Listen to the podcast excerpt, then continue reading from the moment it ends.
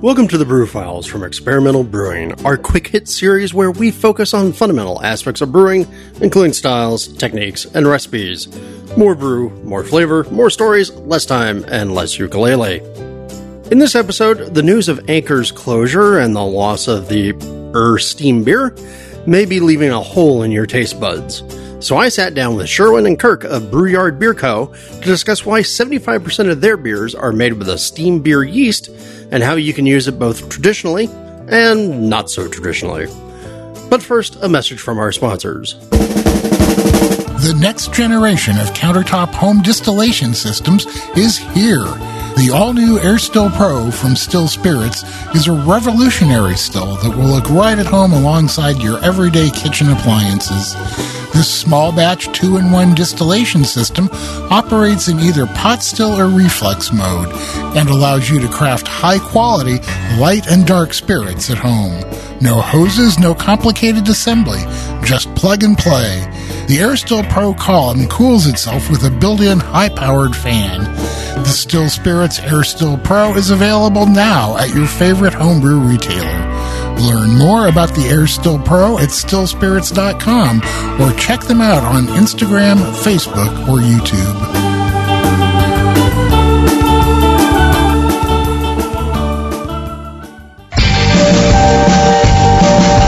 This episode is brought to you by the American Homebrewers Association. Up your IPA game with homebrewing techniques, craft beer clone recipes, and a free book from the American Homebrewers Association.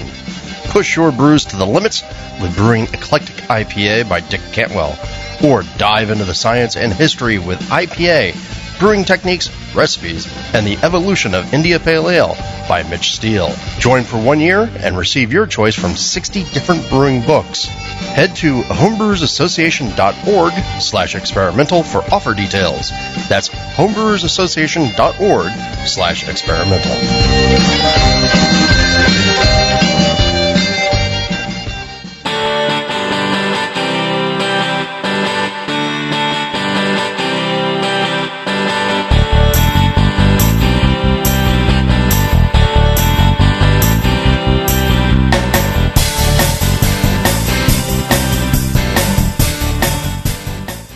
Main question that we had after we heard the just the initial news was so does that mean we could use the term steam beer yet No. or when can we No, I, I presume that the steam beer trademark will go into whatever package of IP that Sapporo will sell off to. yeah yeah i mean they're gonna probably hold them. on to that forever I- I, I wouldn't let it go.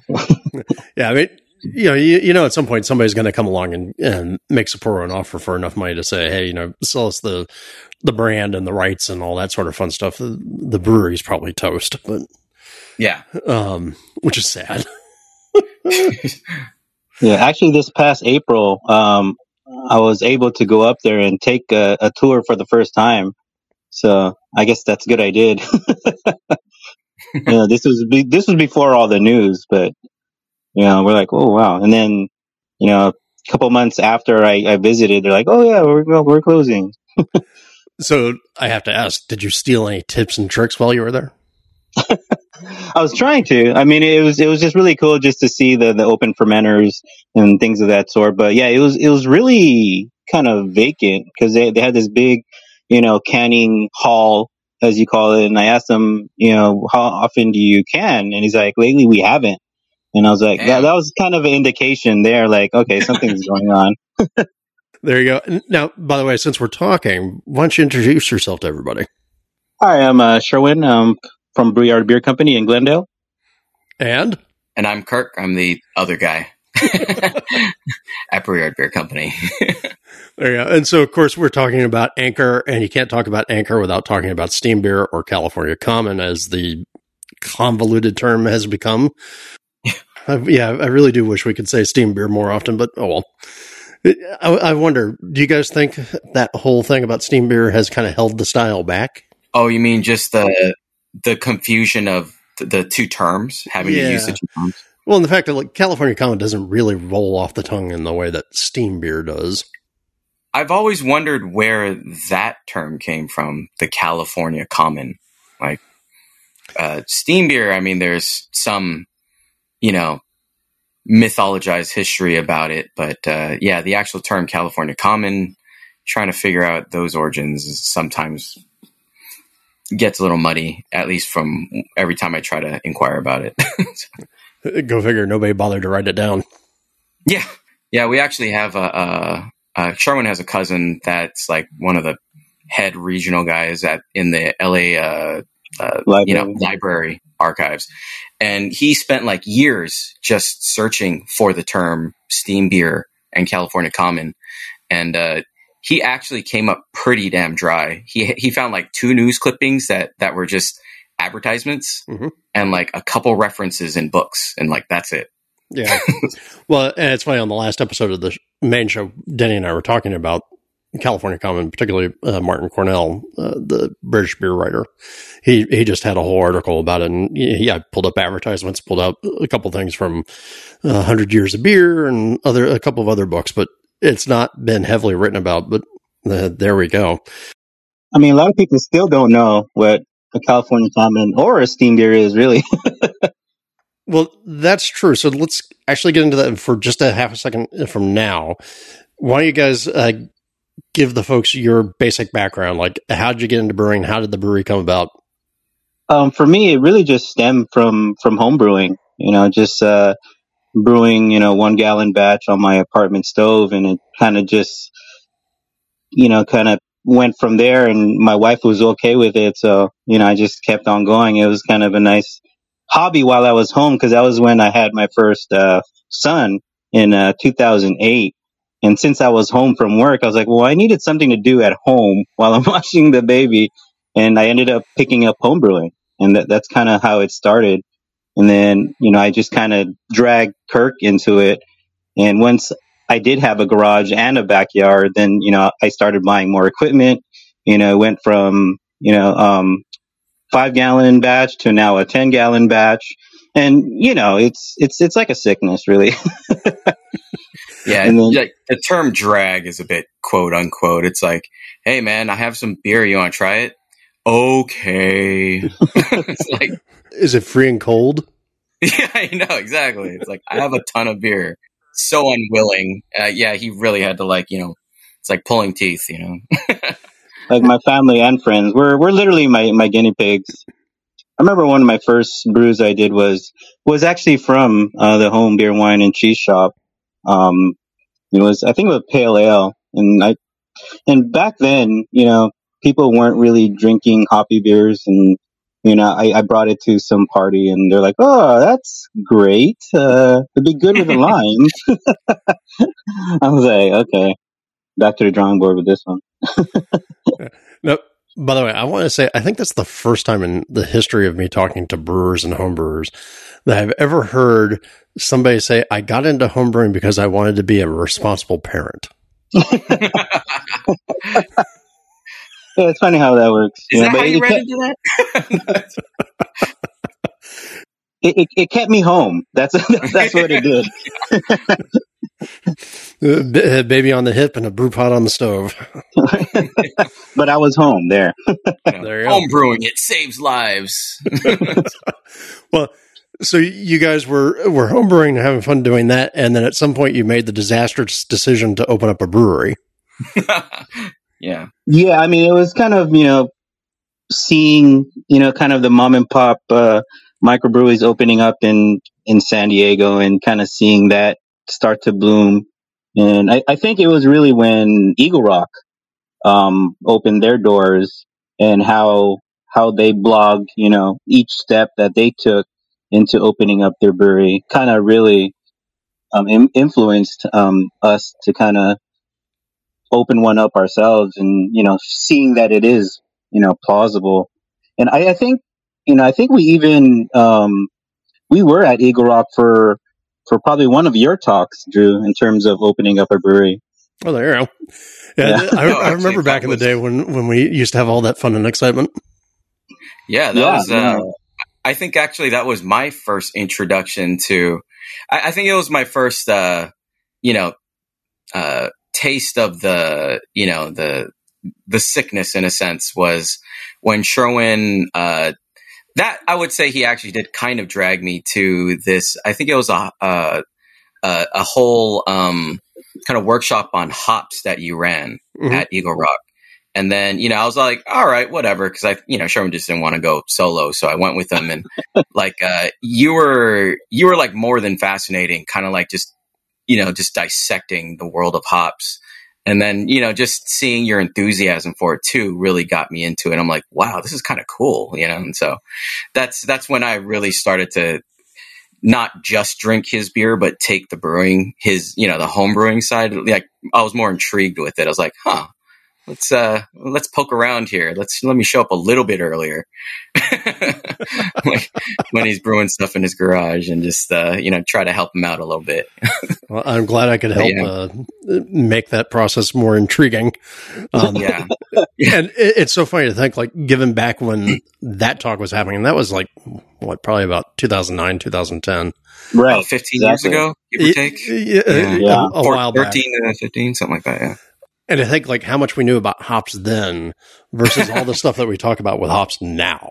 Right. Yeah. I was like, yeah, then no, this has gotten a lot different. Um, so, but uh, by the way, I did want to also say, I think that you guys have probably one of the most LA appropriate locations for a brewery I've ever seen. nestled in the nestled in the shadows of the five freeway. Yeah, like uh it's such a different landscape. Like uh, how Sherwin mentioned when we started to get interested in this, the notion of opening up a brewery was a lot simpler and more, uh, you know, motivating seeing, you know, mom and pops, people with, you know, just a, you know, hope and a dream, just uh, start up these small breweries and, and watching them grow during this time when there was, it, it was pretty, it was a pretty wide open landscape for them uh, yeah, like Eagle Rock. I remember Monkish.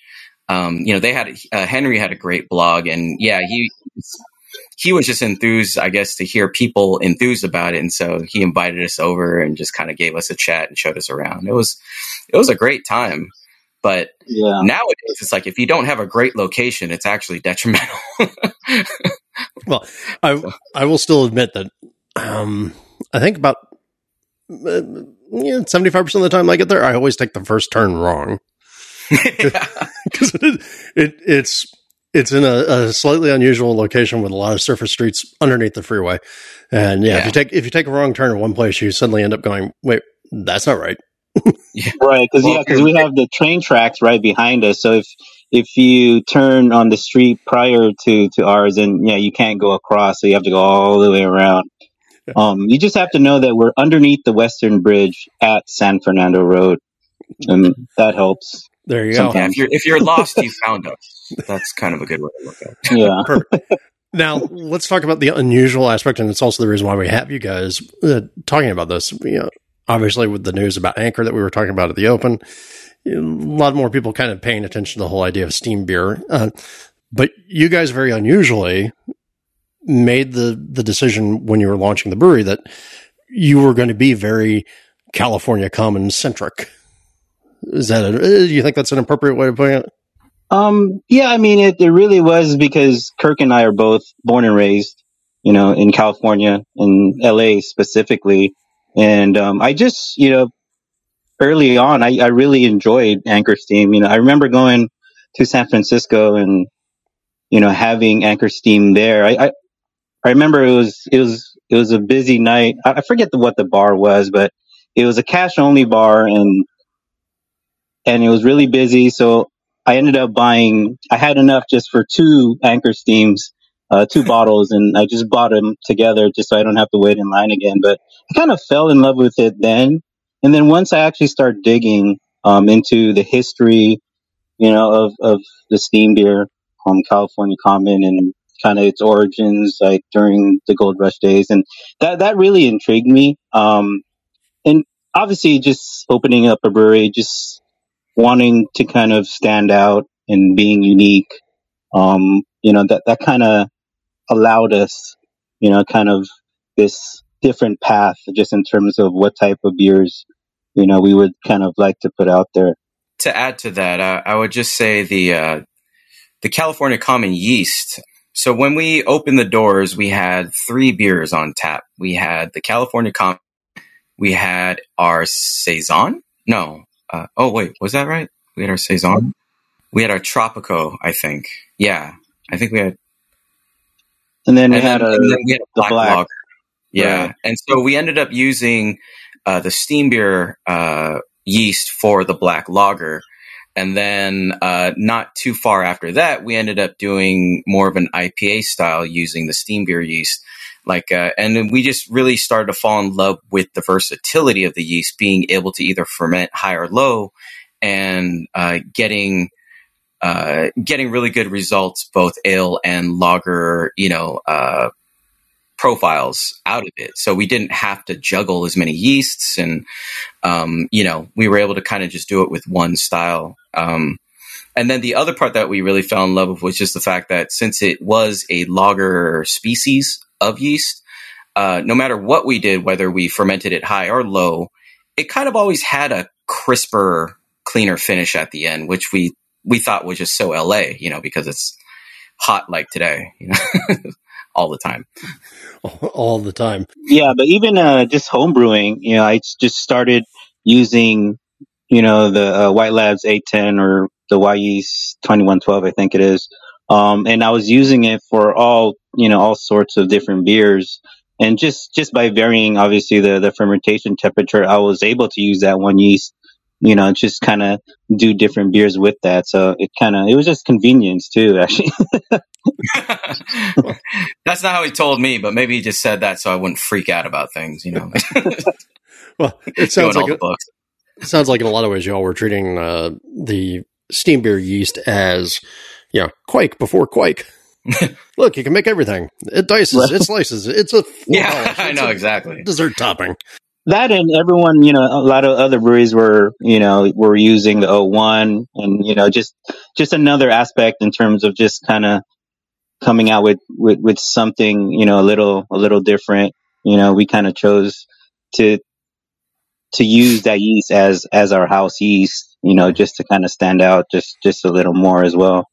So I'm guessing you already said, hey, you know, it's a crisper because of some of the lager characteristics to it.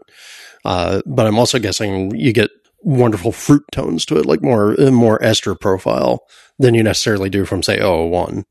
Right. So right. Yeah, so. it, it's kind of weird. It's it's less neutral than 001, but it's more lager like. Right now, how many beers do you guys have? 20. Uh, we have 20, 20 taps. Yeah, so give or take 15 to 20 different beers, which is a little too much, but hey, you got to got to keep the customers coming in, right? Give them something new. and then we got to have the seltzers too, you know, like nowadays. uh, that's true. So if you had to estimate, like of the non-seltzery type stuff, but of the beers, like what percentage of your beers are using that Cal Common? Hmm.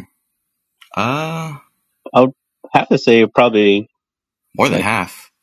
Yeah, About probably half. like 70, 75% maybe even. yeah. Yeah, I mean, because uh, we, we we have a couple Belgians, and sometimes we'll we'll have you know uh, Weizen beers, but for the most part, yeah, I would have to say most most of our beers about seventy five percent. So let's talk. the The flagship is Jewel City, right? Right. That's one of them. Yeah. Yeah. But it's our it's our highly our most uh, highly decorated and somewhat of our spirit animal beer of the brewery and, and, I would say probably the one that fits closest into Steam profile, right? Oh yeah, like, like, the one that if somebody were to say, "Hey, give me a California Common," Jewel City is the one that kind of gets closest to what I think a lot of people are going to picture. Yeah, I mean, it's definitely it's definitely not uh, you know a clone um, or or you know it, it is pushing kind of the the boundaries a little bit just in terms of you know the bitterness and in in the flavor because the the the Anchor Steam, the the original is is a lot cleaner than what we call the you know our our Jewel City, um, but it is based off off that beer. Yeah, as we like to say here on the podcast, it's not a clone; it's an homage. Homage. it sounds much fancier. That sounds good. or it was inspired by. You know. what goes into making Jewel City Jewel City? Like, walk people through? Like, I mean, because I think of Anchor Steam, I think of Anchor Steam as kind of being almost like a a weird mix of an English pale ale and like a Vienna lager. Yeah, I mean it's it's uh, mostly um, two row, two row base malt, um, and ours is definitely a lot more kind of caramel toasty mm-hmm. um, compared to to the original. Um, so I mean we, we throw in you know just, uh, some Munich, some biscuit, um, CaraMunich three, and and a little bit of chocolate malt as well to kind of build that that backbone do you use all those different malts because you feel like they all have a purpose, or is that like this is where we this is where we landed and we don't want uh, we're not changing it? Oh no, it's gone it's gone through several different iterations and um yeah, it used to use uh, a lot of crystal, right? right? Like a uh, little crystal forty on one twenty, yeah. And then we switched that over to CaraMunich for mostly for uh, uh, like supplier reasons, right? I think. Yeah. Um, but yeah, it just kind of what we have now kind of seems to to result in kind of what we're looking for with that. Um, but we, we do use uh, Nor- Northern Brewer hops, the classics. You know, as as the, as as the original. Yeah. To my recollection, the last time I had Jewel City was a couple weeks back, and the malt body on it. I mean, it was kind of chewy, like a little bit of that uh, Zwiebacky type uh, type of flavor. You had that toasted bread character to it, mm-hmm. with just a little bit of malt chew, but not anything that felt sticky sweet and you know cloying by the time you got down to the finish of the beer.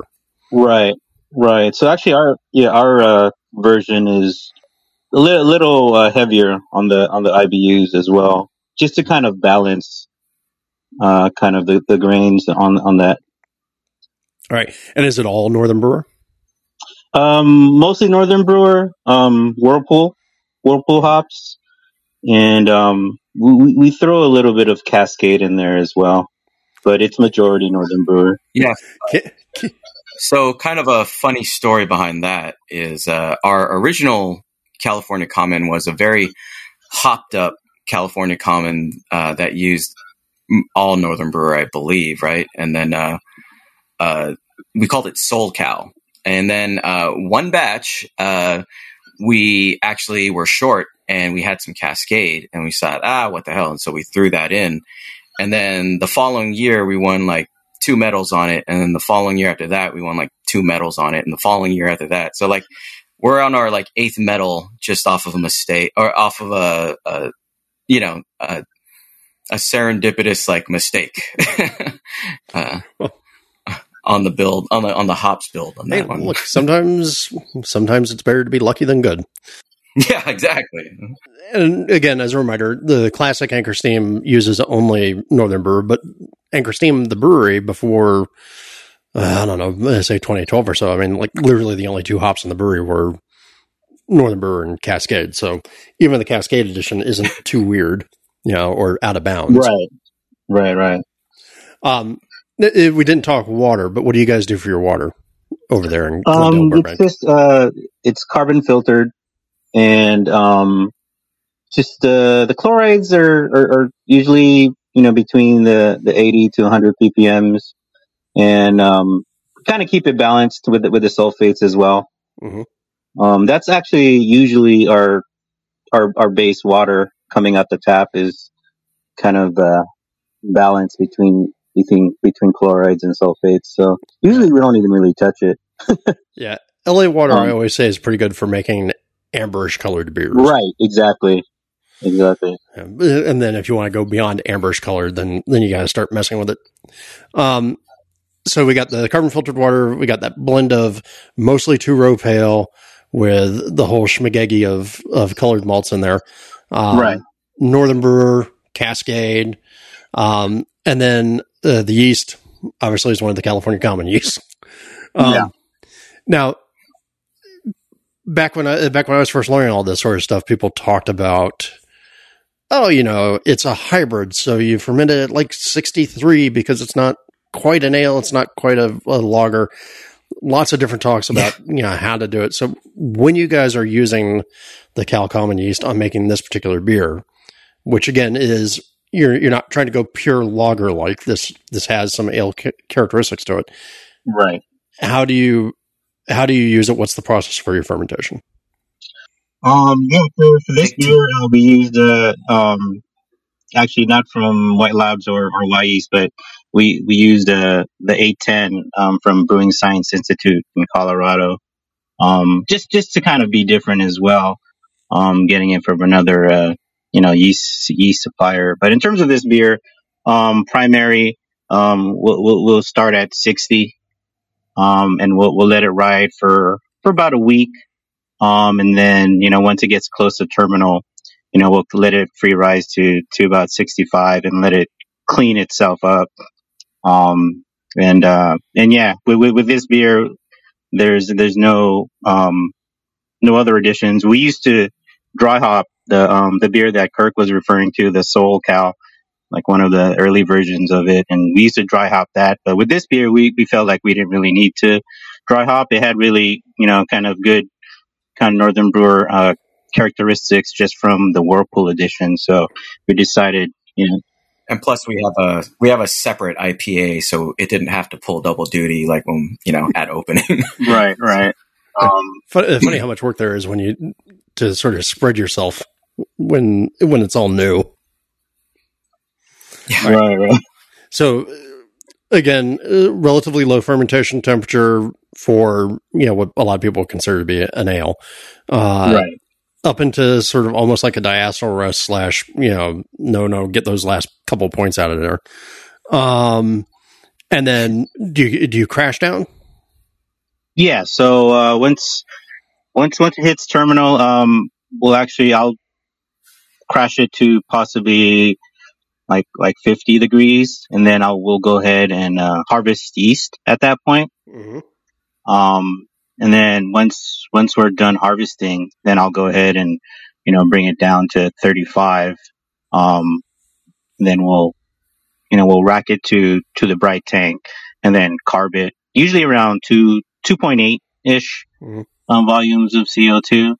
Um, and yeah, and then that's that's that's pretty much it. It's good to go. Um, we don't filter, um, so we, we do use uh, biofine in the in the bright, and it usually drops clear. Um, you know, about about three or four days mm-hmm. um, of crashing it in, in the bright tank, and um, we're ready to go after that. So something that we didn't cover earlier, like what sort of original gravity are you guys going for? Somewhere in like the 1050 area. Uh, yeah, so it's uh, it's so this is a little um, the ABV is a little higher than the original as well. We're, we usually hit around a little over six, six point three, um, is, is our target. Um, and yeah, we we we do about uh, ten fifty five usually, okay. and we'll we'll finish like right under like eight eight or nine around there. All right. Um, and so, and we got that going 6.3%. How long does it take you guys to go from brew day to it's out on the taps usually? Uh, usually, uh, well, I would say about, about four weeks. I mean, that's a pretty decent turnaround time. I mean, it's not your, I think a lot of people are trying to push like almost two weeks on IPAs nowadays. Uh, yeah. Yeah. Well, because like I said, um, you know, we don't filter. So, um, you know, we kind of just let it do its thing, you know, with, with Biofine and, and, and kind of just rack it when, when it's ready. So, right. I mean, it'd be nice if we could kind of get it down to maybe in three weeks, but I, I try not to kind of rush, rush our beers if, if, if at all possible. we, uh, I do, but he doesn't. Yeah, Kirk rushes me. But. I'm like, dude, we need this yesterday. Yeah, it seems like there's a division of labor here in terms of who's who's watching the the sales versus who's watching the beer. right. um, and yeah, Sherwin's definitely like, we will sell no beer before it's time.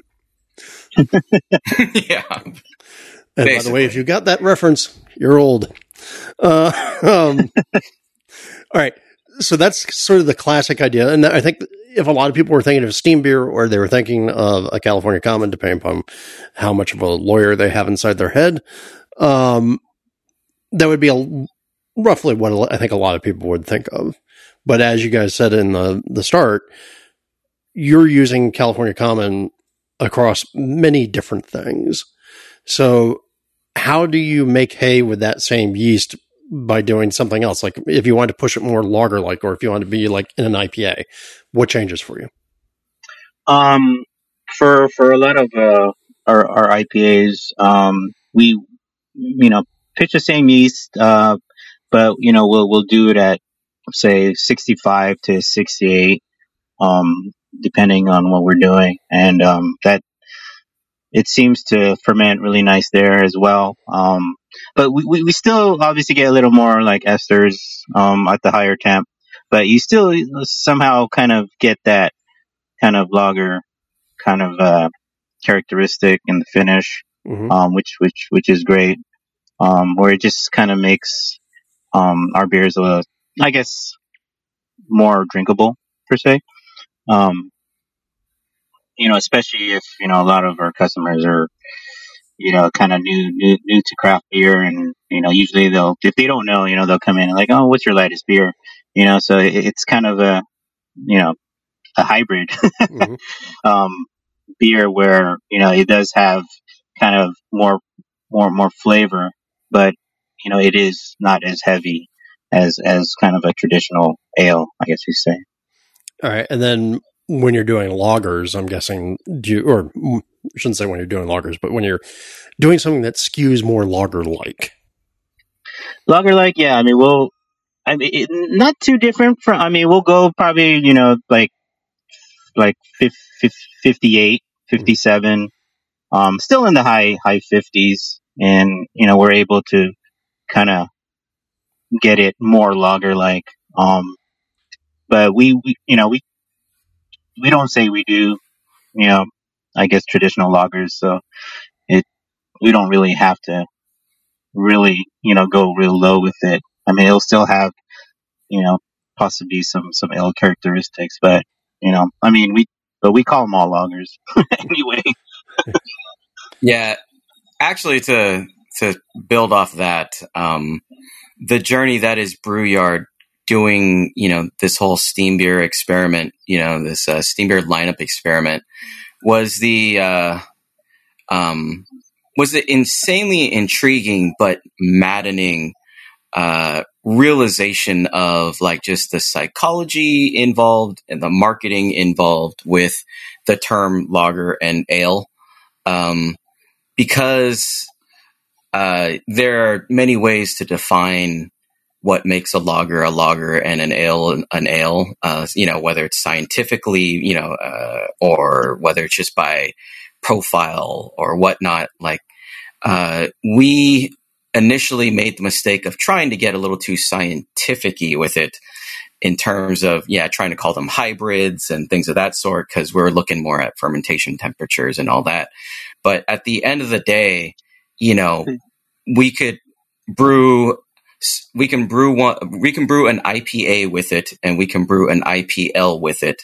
And then uh, you know pretty much you'll have people that say oh I hate lager yeast. I love this IPA and then you'll have someone saying oh I only like lagers. Yeah this IPA it's I could taste the ale yeast. And you're just kind of like okay. You know like I, you know it's it's a it's a very long drawn out like debate almost to many people about uh, you know I guess the two species, and then uh, you can change anyone, many people's minds just by which one you call the beer. You know whether they like it or hate it, and that was kind of the sad realization that uh, our job as a business is to brew beers that we love and we think people love, but we had to be very cognizant and aware of what to call them. I mean, in, yeah, in the beginning, we were really trying to explain what what what they are, and we just yeah. confused everyone. yeah, you're like it's a lager, it's an ale, so you know we kind of had to. Yeah, but it's lager yeast, you know. But we do ferment high, and it's like yeah. yeah. I mean, look, there's there comes a period of time when you realize that if you're the sort of person who is either on a podcast like this or listening to a podcast like this, uh, you care about this way, way many more times more than the average person does. the average person is yeah. just like, that tastes really good. And you know what? That's fine. Yeah. And sometimes, sometimes when you're making a product for the general public, that's what you have to remember. no. Yeah, the average person that walks in our brewery will go, "Do you have something that tastes like Stella?" And we're like, "Okay, sure." You know, we got to find something comparable ish, and then you know they're on their way. Yeah. you know? I uh, I told. But once you start talking about yeast, they're like, "Uh." yeah, I know. yeah, I mean, I think, I think I know. I like IPAs, and you're like, okay, yeah, let's. just okay, we'll do an IPA. Every home brewer and professional brewer at some point in time just realizes like there comes a fine line. You know, the second you start talking about things, people go, "Nope, I'm done. I'm checking out now." What's the ABV level? You know, and you're like, dude, what's the strongest, most bitter thing you got? Yeah, yeah, that's the other person walking in. Give me the strongest thing, or give me the lightest thing. You know, like, I don't like dark beers; they're too strong. Yeah. no, there's all that. um, yeah. Or dark beers have more, you know, more calories, and you're like, yeah, sorta. No, technically, no. Maybe, possibly, like, as with most things. Yeah, it kind of depends. You know, there's a lot of factors in that All right. statement. So, away from the concerns about the commercial world and what we're trying to sell, and back to the whole idea of uh, California Common and specifically the California Common yeast. Any other tips and tricks that you guys have discovered about these particular strains over time, or is it just you know watch your temperatures and and go for it? Um, yeah. What's interestingly too is, I mean, obviously with uh, good kind of sanitary practices, I mean we've we've ran almost 30, 30 pitches off off off the original um, pitch, which is yeah like awesome. you know, with, with, not too much, um, you know, mutation. Um, but yeah, that was probably the longest run we've had with, with this yeast. It was about 30 batches worth. Um, so it, it can, it really can perform well. Um, we just make sure that we, oh, also, you know, that we'll, that we harvest before we do any dry hopping or things of that sort, just to kind of keep it clean as possible. Yeah, and then uh, once again on uh, on a error just due to you know the extremely hot weather in 2017 or 2016, our glycol shutter shut down, and uh, basically uh, right during the the peak of fermentation, and so we actually uh, had a batch free rise to what was it like 73, like almost like close, in the 70s, five or something, yeah. Yeah, and then we crashed on. You know, we we let we tried we let it you know do its thing, and it actually turned out pretty well. like not it you know you didn't really get too many uh, like like uh, off flavors, I guess, due to that.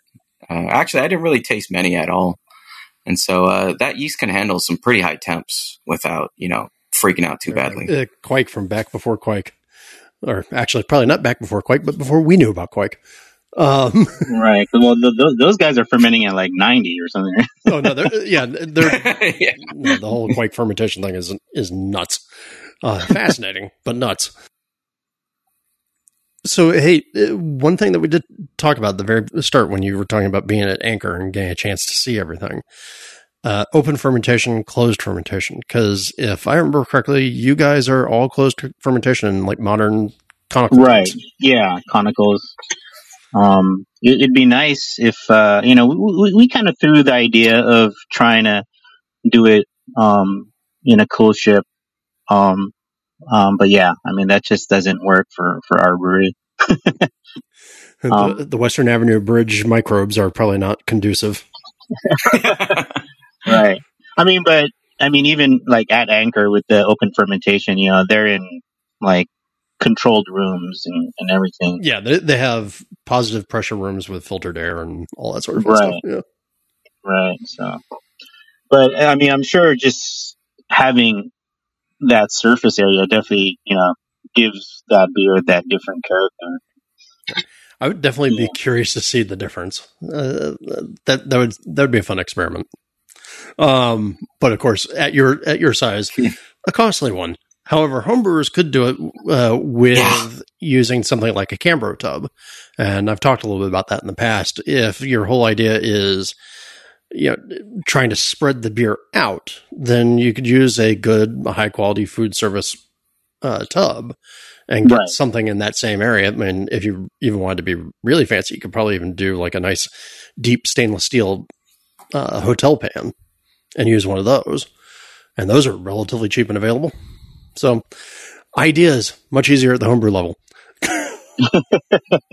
all right. Well, hey, before I let you all go uh, back to the the day of trying to figure out how to get more beer into people's hands, uh, anything else that people should think about with uh, steam beer? I think it really is is uh, you know trying it out because, like I said earlier, a lot of people are still unaware of the steam beer or, or California California Common in general, and you know it's just I guess our job to kind of help, you know, kind of keep it alive, you know, just in terms of the style, you know, because it really is, you know, underrated and, you know, a lot of, a lot of breweries will, will try to brew one, but it never stays, you know, on their tap list. And, you know, we, we, we, we try to keep it on just so people are still, still see it, you know, where, where we don't want it to go away. well, I mean, as far as I know, I think you guys are probably the ones who are brewing the most steam beer in the world right now. yeah, I mean, you know, when you really think about it too, once again, like if you really want to nitpick history, but just kind of my brief historical reference of this beer, you know, there there really aren't any I mean, how many other states, you know, have their own beer? How many beers are truly American styles, you know, and it, would be a shame to see the California Common, which is one of these, you know, to to just die or go away. I mean, it's like you got to represent. This is America, America. you know, this is the most American beer you might be able to get. You know, like created by us. Well, we can't let the Kentucky Common win, but uh, right. yeah, yeah, that too. but, uh, well, yeah, like um, and then uh, one thing I've always loved about the California Common is that it's kind of a perfect I don't know what I want to drink beer. It's it has a little bit of malt backbone, but it's still light. It's a little amber, but it isn't too dark, but it isn't like just super duper light. You know, if you add a little bit more, you know, a little more hop to it, you know, you can kind of get a good middle ground between it being a lager and a, you know, like a pale. Uh, so, I mean, that's why I've always liked it because it's like I, instead of having to choose, I'll just have a California Common because it pretty much covers every single facet of what I might want to drink today. Why not? All right.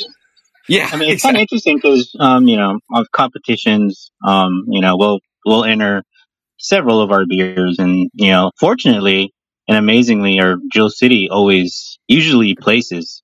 I mean, granted, there's probably not many entries in in that category, um, but maybe a dozen or two. Yeah, it, it really is kind of a proud and joy here. well, there you go.